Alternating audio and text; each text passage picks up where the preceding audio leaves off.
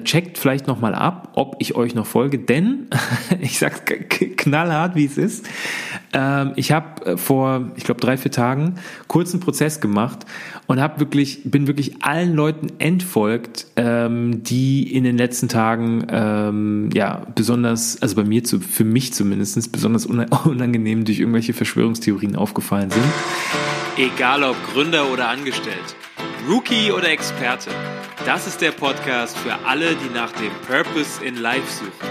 Innovative Konzepte, inspirierende Interviews und spannende Geschichten rund um das Thema Selbstverwirklichung. Von und mit Entrepreneur Benjamin Peak. Hello, ich wünsche euch einen wunderschönen guten Abend da draußen. Ihr habt eingeschaltet zum Find Your Purpose Podcast ähm, und darüber freue ich mich wieder sehr, dass ihr dabei seid.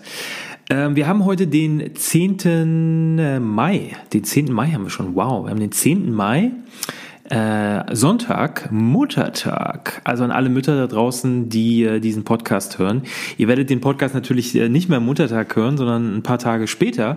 Aber ich wünsche euch nachträglich einen ganz, ganz liebevollen, tollen Muttertag. Und ich hoffe, dass ihr da draußen, die Mütter da draußen, ähm, sich den Tag heute schön gemacht haben und äh, ja, ihr vielleicht von euren Liebsten, von den Kindern vielleicht oder von euren Männern, äh, ja, ähm, einfach mal ein bisschen verwöhnt wurdet das habt ihr auf jeden Fall verdient. So, ähm, jetzt kommen wir zur Podcast-Episode. Ähm, es ist mal wieder Zeit für eine Podcast-Episode. Wie gesagt, wir haben 23.21 Uhr. Also die meisten gehen um die Uhrzeit ins Bett. Aber nein, der Ben, Benny Boy hat Bock auf eine Podcast-Episode. Ähm, ja, vielleicht erstmal ein paar einleitende Worte. Äh, es ist relativ ruhig geworden äh, in den letzten Tagen und Wochen. Ähm, das liegt daran, dass eine Menge, eine Menge, eine Menge anliegt, ähm, dass sich auch viel verzögert hat, leider. Natürlich auch durch diese immer noch blöde Situation da draußen und ich verspreche euch jetzt schon, diese ähm, Episode wird äh, sich nicht um den Coronavirus drehen. Ich kann es nämlich auch nicht mehr hören und sehen, um ehrlich zu sein.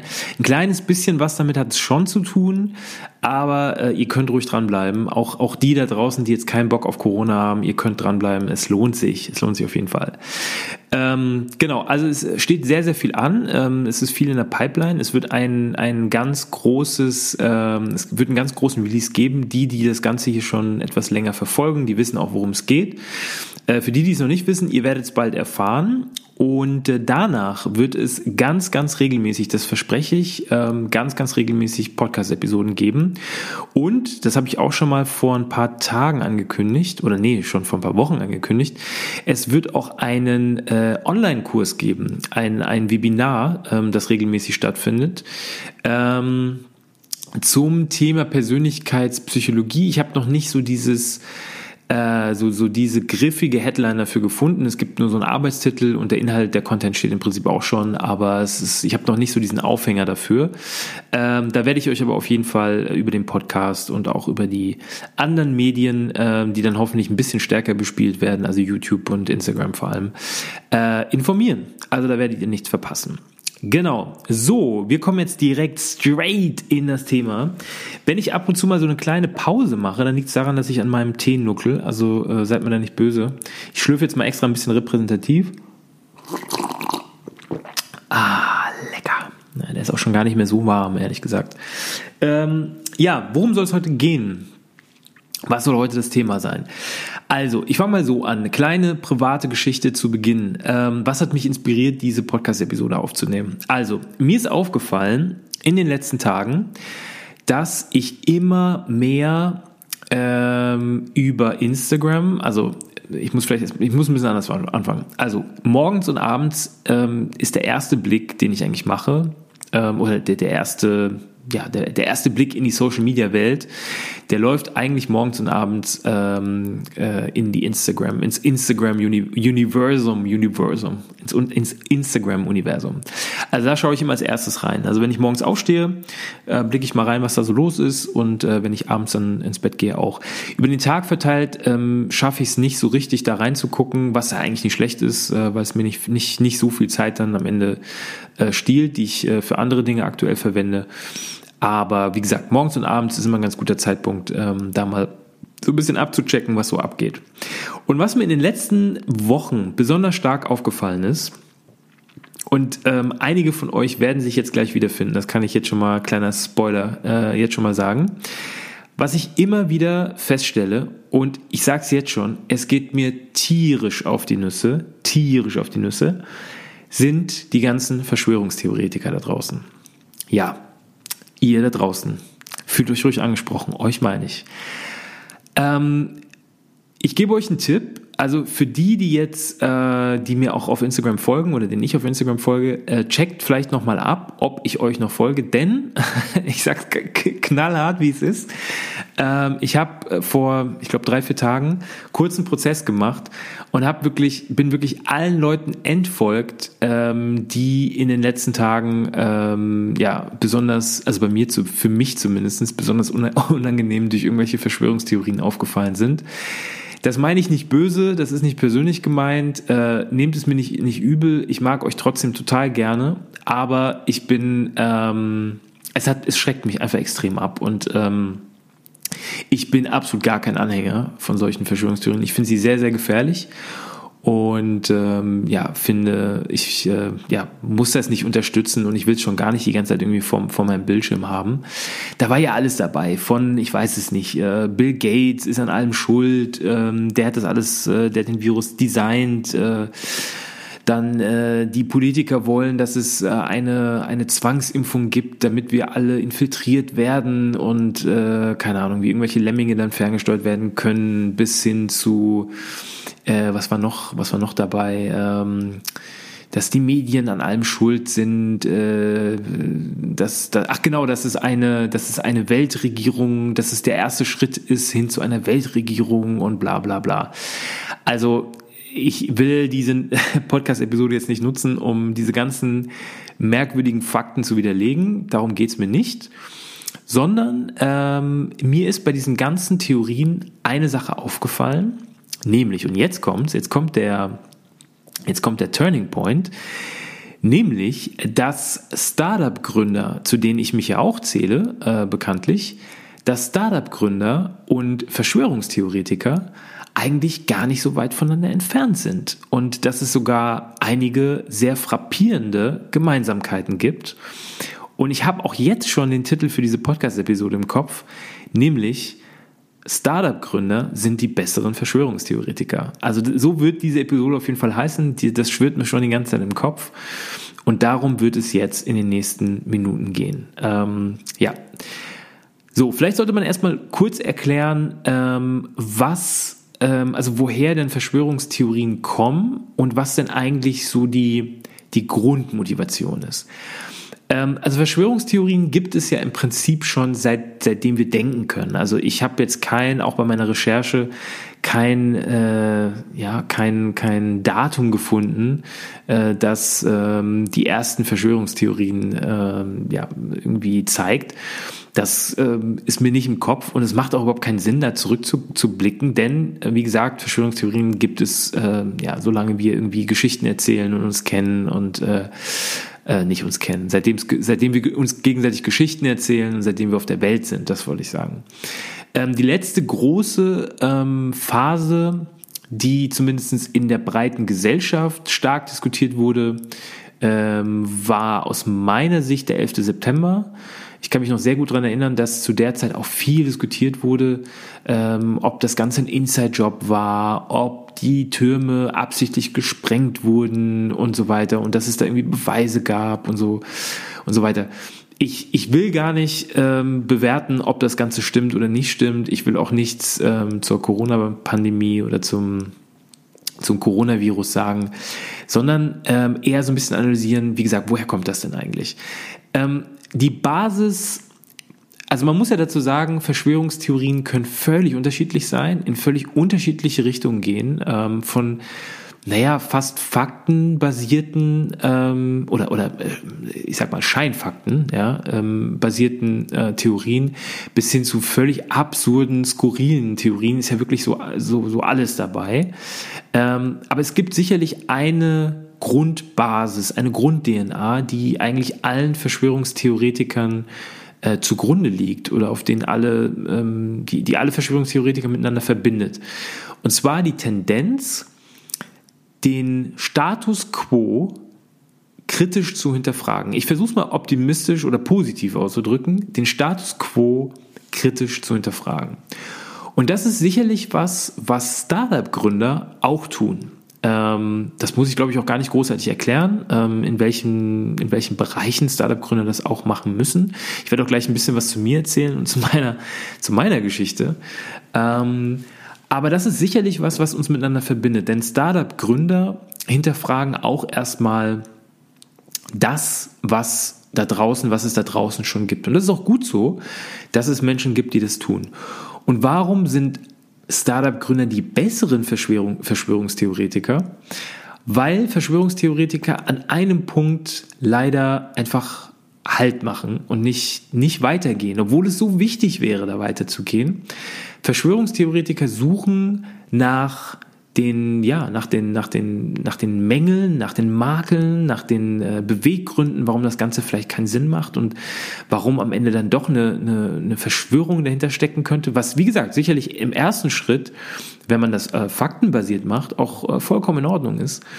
Ähm, aber eben nicht an einer Alternative arbeiten. Also nicht überlegen, was kann man denn jetzt, was könnte man denn tun, ähm, um die Situation zu verbessern? Was könnte man denn machen, um vielleicht auch die Wahrheit ans Licht zu bringen, wenn es wirklich ein, ein, ein Komplott gibt? Das äh, ja, gibt es ja teilweise. Ähm, und es gibt ja auch, ähm, ich will jetzt mal nur einen nennen, ähm, äh, Julian Assange oder ähm, äh, Edward Norton oder so. Also es gibt ja äh, Snowden, Edward Norton, genau, Edward Snowden. Äh, es gibt ja prominente ähm, ja nicht Verschwörungstheoretiker, aber äh, Leute, die wichtige Informationen geleakt haben und damit ähm, ja ganze Strukturen äh, zu, zu Fall gebracht haben. Von daher erstmal völlig ähm, in Ordnung.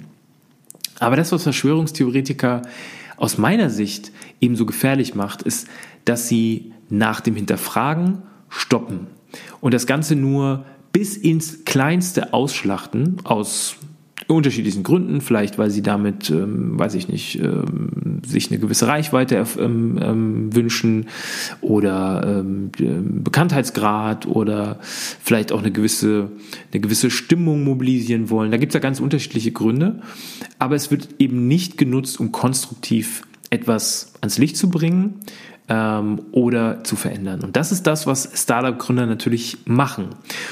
Und ich will an der Stelle mal ein, ähm, ein, ja, so, so, so ein bisschen erzählen, was bei mir dazu geführt hat, dass ich diese, ich will sie mal, ich will sie mal Startup-Mentalität oder Startup-DNA, sie wird, wird ja auch gerne als Startup-DNA oder Gründer-DNA bezeichnet, was denn am Ende aus meiner Sicht diese, diese Gründer-DNA ausmacht und was bei mir dazu geführt hat, dass, dass sich diese Gründer-DNA überhaupt entwickelt hat. Also wenn ich meinen Eltern traue, dann war ich wohl schon immer äh, ein Kind, das ähm, einfach neugierig war und ähm, neugierig ist schon fast positiv ausgedrückt, das neue Dinge ausprobiert hat. Also ich kann mich an so an zwei, drei Geschichten erinnern, die werde ich nie vergessen. Also meine Eltern haben mir zum Beispiel erzählt, dass ich irgendwie als Achtjähriger oder so ähm, ein, ähm, also wir waren mit meinen Eltern in Dänemark im Urlaub, haben so ein, so ein Ferienhaus gemietet und da stand ein Surfbrett in dem Ferienhaus. Und ähm, ich wollte unbedingt, also so zum Wellenreiten, ne? also jetzt ohne Segel, einfach so ein Surfbrett. Und ich wollte unbedingt ähm, als, äh, wie gesagt, acht, neunjähriger ähm, unbedingt surfen. Und weil ich das so cool fand. Und wir sind dann, ich bin dann mit meiner Schwester und meinen Eltern runter zum Strand an einem Tag und ich habe natürlich das Surfbrett dabei gehabt und habe es dann ausprobiert und ein paar Sachen probiert und bin dann ähm, immer mutiger geworden und bin in den jungen Jahren, muss man sagen, schon ziemlich weit mit dem Brett rausgepaddelt und habe versucht dann halt ein paar Wellen zu erwischen. Natürlich hat das alles nicht funktioniert, also ich stand auch, glaube ich, keine Sekunde wirklich richtig auf dem Brett. Das Problem war nur leider, dass mich dieser Sog, ähm, also die, ähm, äh, die, der, die, ähm, na, nicht der Sog, wie sagt man denn da, die, äh, der, der, der, ähm, oh, jetzt fällt mir das Wort nicht ein, das gibt's doch gar nicht. Ähm, die Strömung, jetzt habe ich die Strömung hat mich immer stärker rausgezogen aufs Meer. Und meine Eltern waren wohl auch abgelenkt und haben sich irgendwie um meine Schwester gekümmert, die war damals noch relativ klein. Äh, und irgendwann, ich habe es halt natürlich erstmal probiert, irgendwie selbst hinzubekommen und irgendwann habe ich dann aber gerufen, weil ich dann auch ähm, so, so, halt auch so leicht Panik bekommen habe scheinbar. Und meine Eltern haben dann gesehen, dass ich super, super weit weg war und haben natürlich auch Panik bekommen. Und dann ist am Ende so ein Typ mit einem Boot gekommen und hat mich dann da gerettet. Ähm, und was ich damit sagen möchte ist, ich habe schon immer ähm, die Gefahr vielleicht auch ein Stück weit übersehen und habe Dinge einfach ausprobiert. Ähm, ob sie jetzt realistisch für mich waren, ob sie Sinn gemacht haben oder nicht. Ich bin sehr, sehr schnell, habe sehr schnell die Dinge einfach ausprobiert, hinterfragt. Ähm, und äh, dabei sind mir auch ähm, in meiner Vergangenheit ganz viele nicht so tolle Dinge passiert. Ich bin auch schon sehr oft ähm, wirklich im wahrsten Sinne des Wortes auf die Fresse geflogen.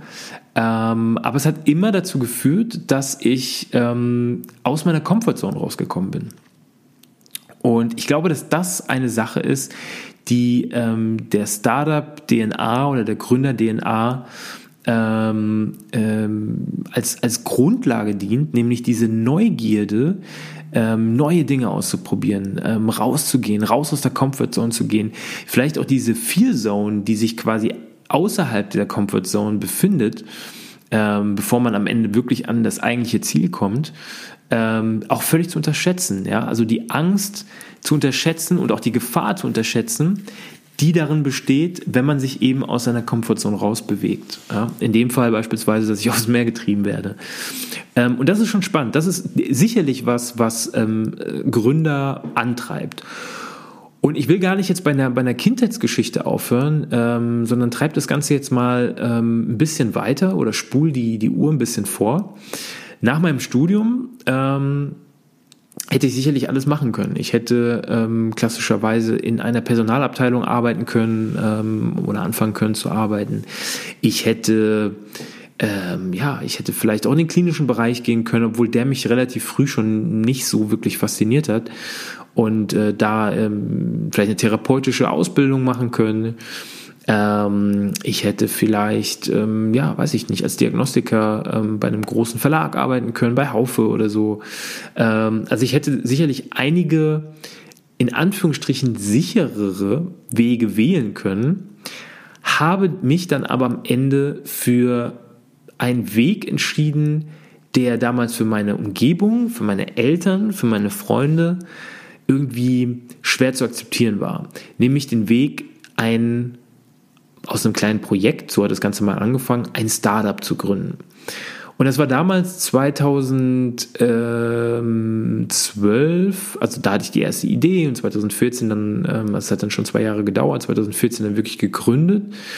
Das war damals, zumindest in, in der Umgebung, in der ich mich so ähm, befunden habe, war das noch ein ganz, ganz neues Thema. Also sowas wie Höhle der Löwen oder so, das gab es damals noch nicht. Und es gab sicherlich schon, schon bekannte Startups, also so ist es nicht, aber so in der Gesellschaft angekommen war das Thema sicherlich noch nicht. Und ähm, selbst bei mir, also auch ich hatte äh, von vielen, vielen Dingen noch keine Ahnung, wie es zum Beispiel, wie man zum Beispiel einen Businessplan schreibt oder ähm, auch sich ein Businessmodell überlegt, ähm, wie man, wie man äh, äh Fundraising betreibt, äh, wie man Produktentwicklung macht und so weiter. Das waren alles für mich alles noch Themen, die ganz, ganz weit weg waren.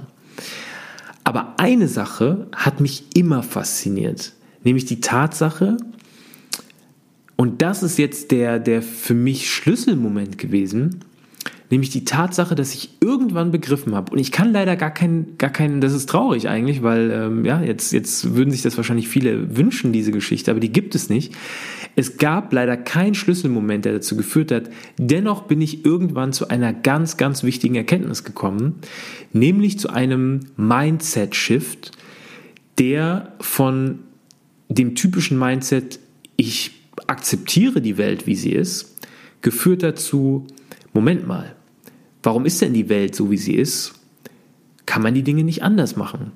Und ich meine damit jetzt nicht ähm, Dinge wie, naja, man könnte jetzt ja vielleicht, ähm, das ist jetzt gerade, das ist jetzt gerade so ein Insider, äh, sich, keine Ahnung, Möbel kaufen, die man dann Gold ans, ans, ansprayt, ansprayt äh, in einer anderen Farbe und damit irgendwie Dinge verändern. Also von solchen Veränderungen spreche ich nicht, sondern ich spreche wirklich von grundlegenden Veränderungen. Ja? Und ich habe auch gleich ein paar sehr, sehr prominente Beispiele, die euch erklären sollen, was ich damit meine. Also wirklich die, dieses, dieses, ich muss es nochmal zusammenfassen, diesen Shift von, Moment mal, warum sind die Dinge denn so, wie sie sind und kann man die Dinge nicht verändern? Ähm, ich versuche mal vielleicht ein paar prominente Beispiele zu geben, die es ein bisschen klarer machen. Hätte man euch vor, sagen wir mal, zehn Jahren gesagt, dass es irgendwann mal ein wildes Startup geben wird, das behaupten wird, dass es möglich sein wird, dass wir in den großen Städten der, der Welt nicht mehr einfach nur noch mit Taxis durch die Gegend fahren, sondern, und jetzt haltet euch fest, Privatpersonen ihr Auto und auch ihre, ihre, äh, ihre Leistung als Fahrer ähm, anbieten würden um andere Leute von A nach B zu bringen, nochmal Privatpersonen, die am Ende dafür sogar noch Geld verdienen und damit, den, den großen Taxiunternehmen und den, den, den großen Taxi, Taxi-Netzwerken Konkurrenz machen, das hätte, doch, das hätte doch kein Mensch für möglich gehalten. Das meine ich mit Mindset-Shift. Dieses Startup gibt es. Und dieses Startup ist eines der größten, zumindest was die, was die Unternehmensbewertung angeht, eines der, der erfolgreichsten und größten Startups ähm, überhaupt, nämlich Uber. Ja, ihr wusstet ja wahrscheinlich jetzt schon, äh, wo, von, von wem ich spreche. Oder anderes Beispiel, was vielleicht für viele noch ein bisschen näher ist. Ich bin in der Zeit groß geworden und da brauche ich jetzt wirklich mal äh, einen Schluck von meinem Tee. Mm. Ich bin in der Zeit groß geworden. Ähm, da gab es natürlich auch schon ähm, die Möglichkeit, sich ähm, ja, coole Spielfilme auszuleihen, sich anzugucken oder Serien. Ähm, also das, das äh, Serien gucken, das ist nicht erst in den letzten zwei, drei Jahren entstanden. Das gab es auch schon in meiner Kindheit und Jugend. Aber, und jetzt kommt der springende Punkt, zu meiner Zeit ist man noch in, ähm, wenn man sich, wenn man Bock auf einen neuen Film hatte oder Bock auf eine neue, ähm, auf, auf äh, neue, eine neue Serie hatte, da ist man in einen Laden gegangen, das kennen die jungen Leute schon gar nicht mehr, da ist man in einen Laden gegangen, der nannte sich Videothek. das sage ich jetzt natürlich extra ein bisschen spaßeshalber, ja, die meisten kennen es natürlich noch. Äh, in eine Videothek gegangen. Und da hat man sich dann ähm, einen Film rausgesucht oder eine Serie rausgesucht und hat die ausgeliehen. Und ich kann mich noch erinnern, für mich war das immer, also Videotheken haben an mir, glaube ich, sich eine goldene Nase verdient, weil ich, ich war immer einer von denjenigen, der dann gesagt hat, ja komm, äh, hier gleich zwei oder drei Filme auf einmal, ja, muss ich ja auch lohnen und bei dem dann die leider die DVDs dann wirklich tagelang zu Hause rumflogen, bis ich dann irgendwann mal dachte, scheiße, ich muss die, ich muss die Filme wieder abgeben. Ne? Und jeder Tag hat natürlich irgendwie Geld gekostet und es war dann immer sehr teuer am Ende für mich. Also äh, ich bin dankbar, dass es inzwischen andere Lösungen gibt. Und wer hätte von euch gedacht, damals, das ist ja jetzt auch schon über zehn Jahre her, wer hätte von euch gedacht oder wer hätte geglaubt, ähm, wenn ich euch gesagt hätte zu der Zeit, es wird bald keine Videotheken mehr geben. Die wird es bald nicht mehr geben. Die werden alle zumachen. Es wird Online-Anbieter geben, bei denen ihr einen monatlichen Preis bezahlt und dann so viele Filme gucken könnt oder Serien gucken könnt, wie ihr nur wollt. Und selbst das Fernsehen wird in den Hintergrund geraten. Immer mehr, immer stärker in den Hintergrund geraten. Wer hätte das geglaubt? Ich glaube, die wenigsten hätten das geglaubt. Ähm, und es gibt ja Unmengen an solchen Beispielen. Ich will vielleicht noch mal ein Beispiel rausgreifen, das ähm, nicht in der Vergangenheit passiert ist, sondern das in den nächsten ja fünf Jahren, denke ich, ja, vielleicht ist das noch ein bisschen früh in Deutschland, sagen wir mal fünf, was in den nächsten fünf bis zehn Jahren auch in Deutschland ganz normal sein wird. Es gibt einen großen Trend, ähm, der beschreibt, dass ähm, die ähm, die großen Startup-Ideen, also die großen, die großen Plattformen, die großen Startups, die inzwischen Multimillion-Dollar-Unternehmen ähm, geworden sind, ähm, eine Sache anders machen oder, oder mit einer großen, also quasi eine große Veränderung gebracht haben. Und zwar, dass wir als Konsumenten nicht mehr die Produkte kaufen, beziehungsweise den Preis bezahlen für den Besitz eines Produkts. Ich nehme jetzt nochmal das Beispiel mit den Videotheken, das passt sehr gut an der Stelle. Ich habe ja ähm, oder hatte die Möglichkeit, die habe ich natürlich immer noch, in einen Laden zu gehen und mir einen Film zu kaufen. Das heißt, ich besitze in dem Moment, wenn ich mir jetzt eine DVD kaufe oder eine Blu-ray, besitze ich eine Kopie eines Films. Ich besitze natürlich nicht den Film, weil andere können ihn ja auch sehen, aber ich besitze die Kopie dieses Films oder ich besitze die Kopie von Musik, ja, indem ich beispielsweise eine CD kaufe. So. Damit habe ich, bin ich Besitzer einer CD, ich kann die CD bei mir in ein, in ein Regal stellen und kann mir die CD anhören. So. Der große Trend liegt ja jetzt darin, dass ich diese, diese äh, Produkte nicht mehr besitze, sondern dass ich im Prinzip nur eine, ein Nutzungsrecht erwerbe. Ja? Das macht man sich heute gar nicht mehr klar. Also ich streame Musik oder Filme, damit gehören mir die Filme nicht mehr. Ich leise sie mir nicht mal mehr aus, sondern ich erwerbe ein Nutzungsrecht dafür, ja, für eine gewisse Zeit. Ähm, was natürlich bequem ist, weil dadurch, dass ich inzwischen nur noch die Nutzungsrechte erwerbe, kann ich jetzt natürlich ganz, ganz viele Filme und, und CD, äh, CDs, sage ich schon, ganz viele Filme und Serien ausleihen. Und dieser Trend, äh, der wird sich auch auf anderen ähm, Ebenen ausdrücken und er wird in ganz, ganz vielen Bereichen unseres täglichen Lebens wird er passieren. Und ich will euch ein Beispiel geben, was für viele noch Future ist, aber was, was es ganz sicher in den nächsten fünf bis zehn Jahren geben wird. Ihr kennt wahrscheinlich alle das Beispiel von Online-Apotheken. Ja? Also für mich sind Online-Apotheken nur eine Überbrückungstechnologie, genauso wie Videotheken oder so eigentlich auch nur eine, nur eine Überbrückung waren. Warum? Ihr könnt folgendes machen. Ihr geht zum Arzt, kriegt ein Rezept, äh, der Arzt schreibt euch auf, ihr braucht das und das Medikament.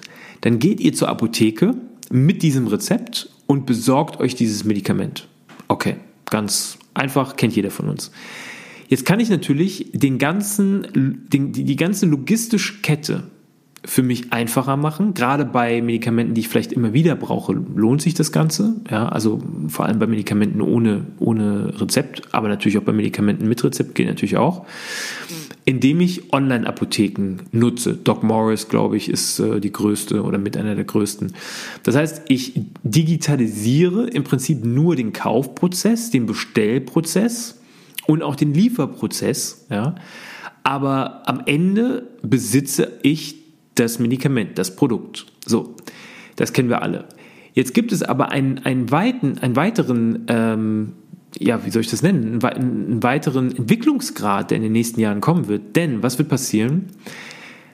3D-Drucker, also die Möglichkeit, dass wir ähm, gewisse Dinge auch in unserem Alltag per 3D-Drucker ähm, herstellen können, die wird in den nächsten Jahren völlig salonreif sein.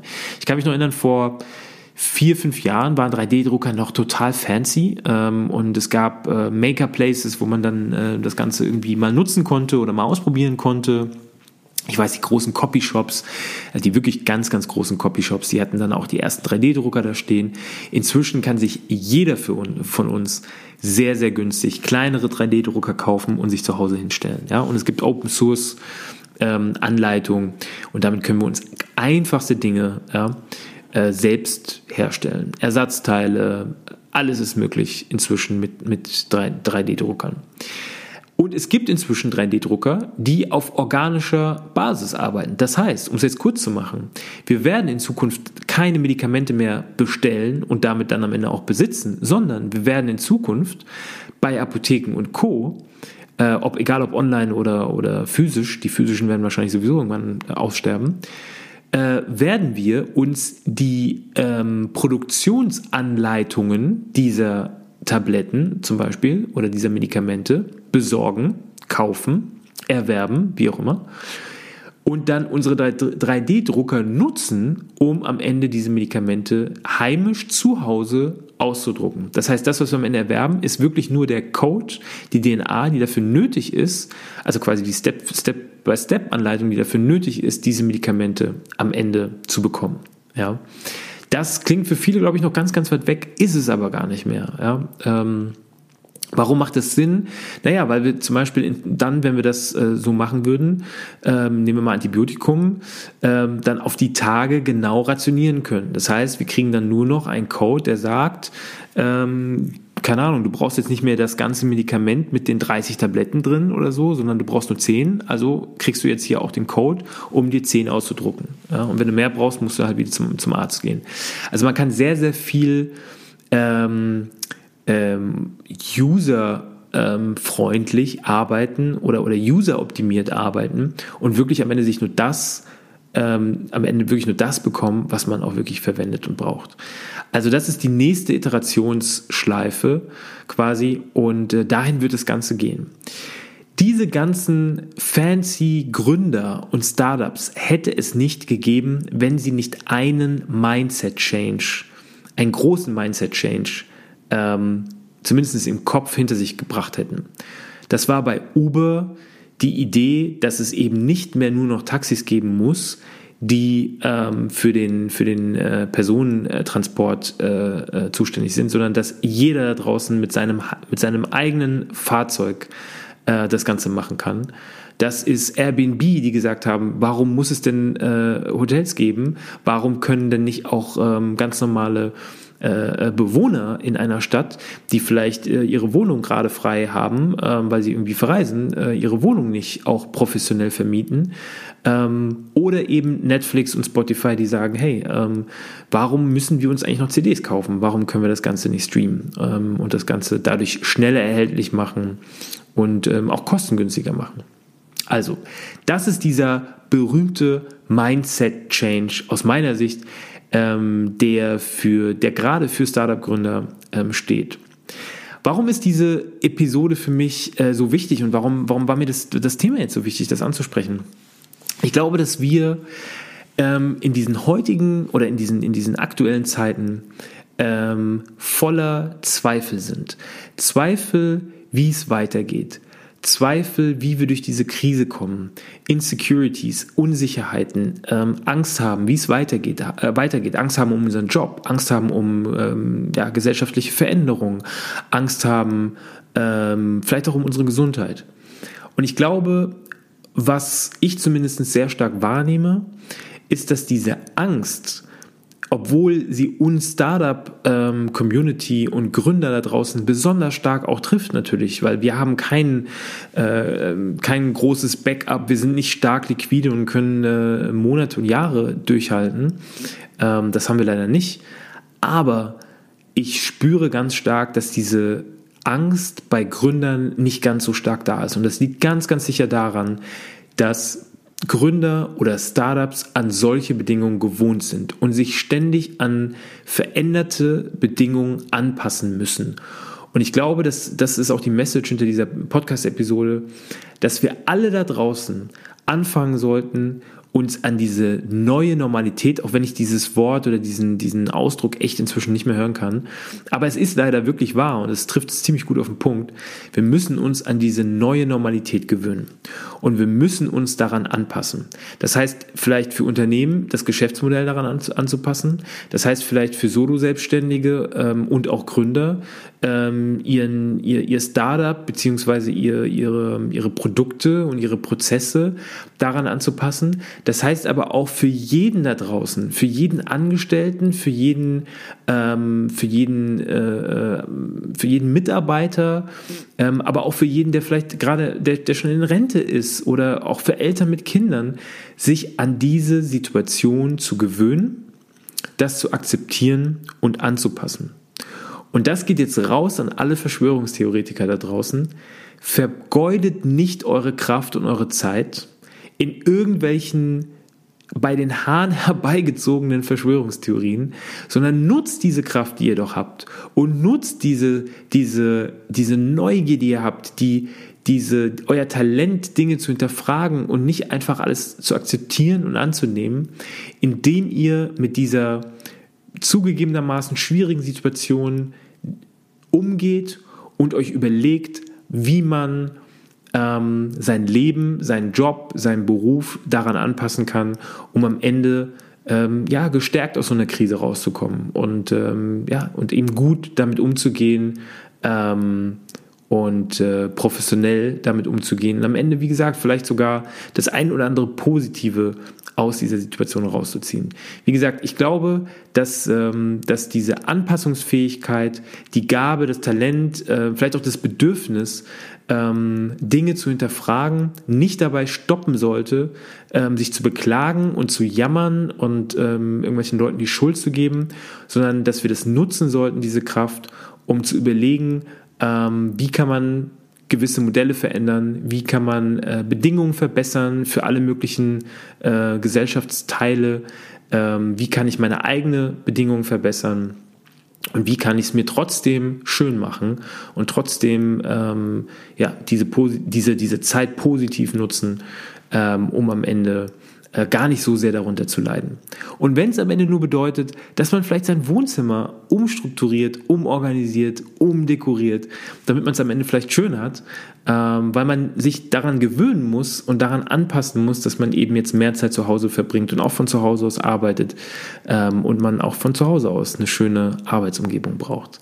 Damit möchte ich diese äh, Podcast-Episode beenden. Wir haben jetzt 35 Minuten oder 36 Minuten. Ähm, es hat mir großen Spaß gemacht. Ich freue mich auf jeden Fall, das vielleicht nochmal als kleine Ankündigung, ich freue mich darauf, dass es jetzt ähm, wöchentlich Podcast-Episoden geben wird. Ich weiß, ich habe das schon mal gesagt.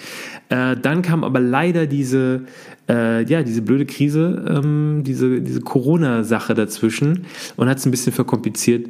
Aber ähm, das soll uns ja, wer zugehört hat äh, bei dieser Episode, das soll uns ja nicht stören. Ganz im Gegenteil, wir wollen ja gestärkt aus der Sache rausgehen. Ähm, deswegen wird es jetzt jede Woche eine Episode geben. Es wird einen YouTube-Channel geben, bei dem ich so ein bisschen ähm, ja, über äh, Job, äh, Karriere und Persönlichkeit sprechen werde. Ähm, ganz, ganz breit gefächert, auch mit verschiedenen Formaten. Und es wird einen Online-Kurs geben. Auf den freue ich mich schon wirklich, wirklich sehr, weil der Content steht. Ähm, und ich freue mich, wenn möglichst viele von euch äh, Lust haben, ja, einfach dabei zu sein, sich ein bisschen weiterzubilden ähm, und ähm, ja, das Ganze zu nutzen, um vielleicht auch äh, die eigene Karriere so ein bisschen zu boosten.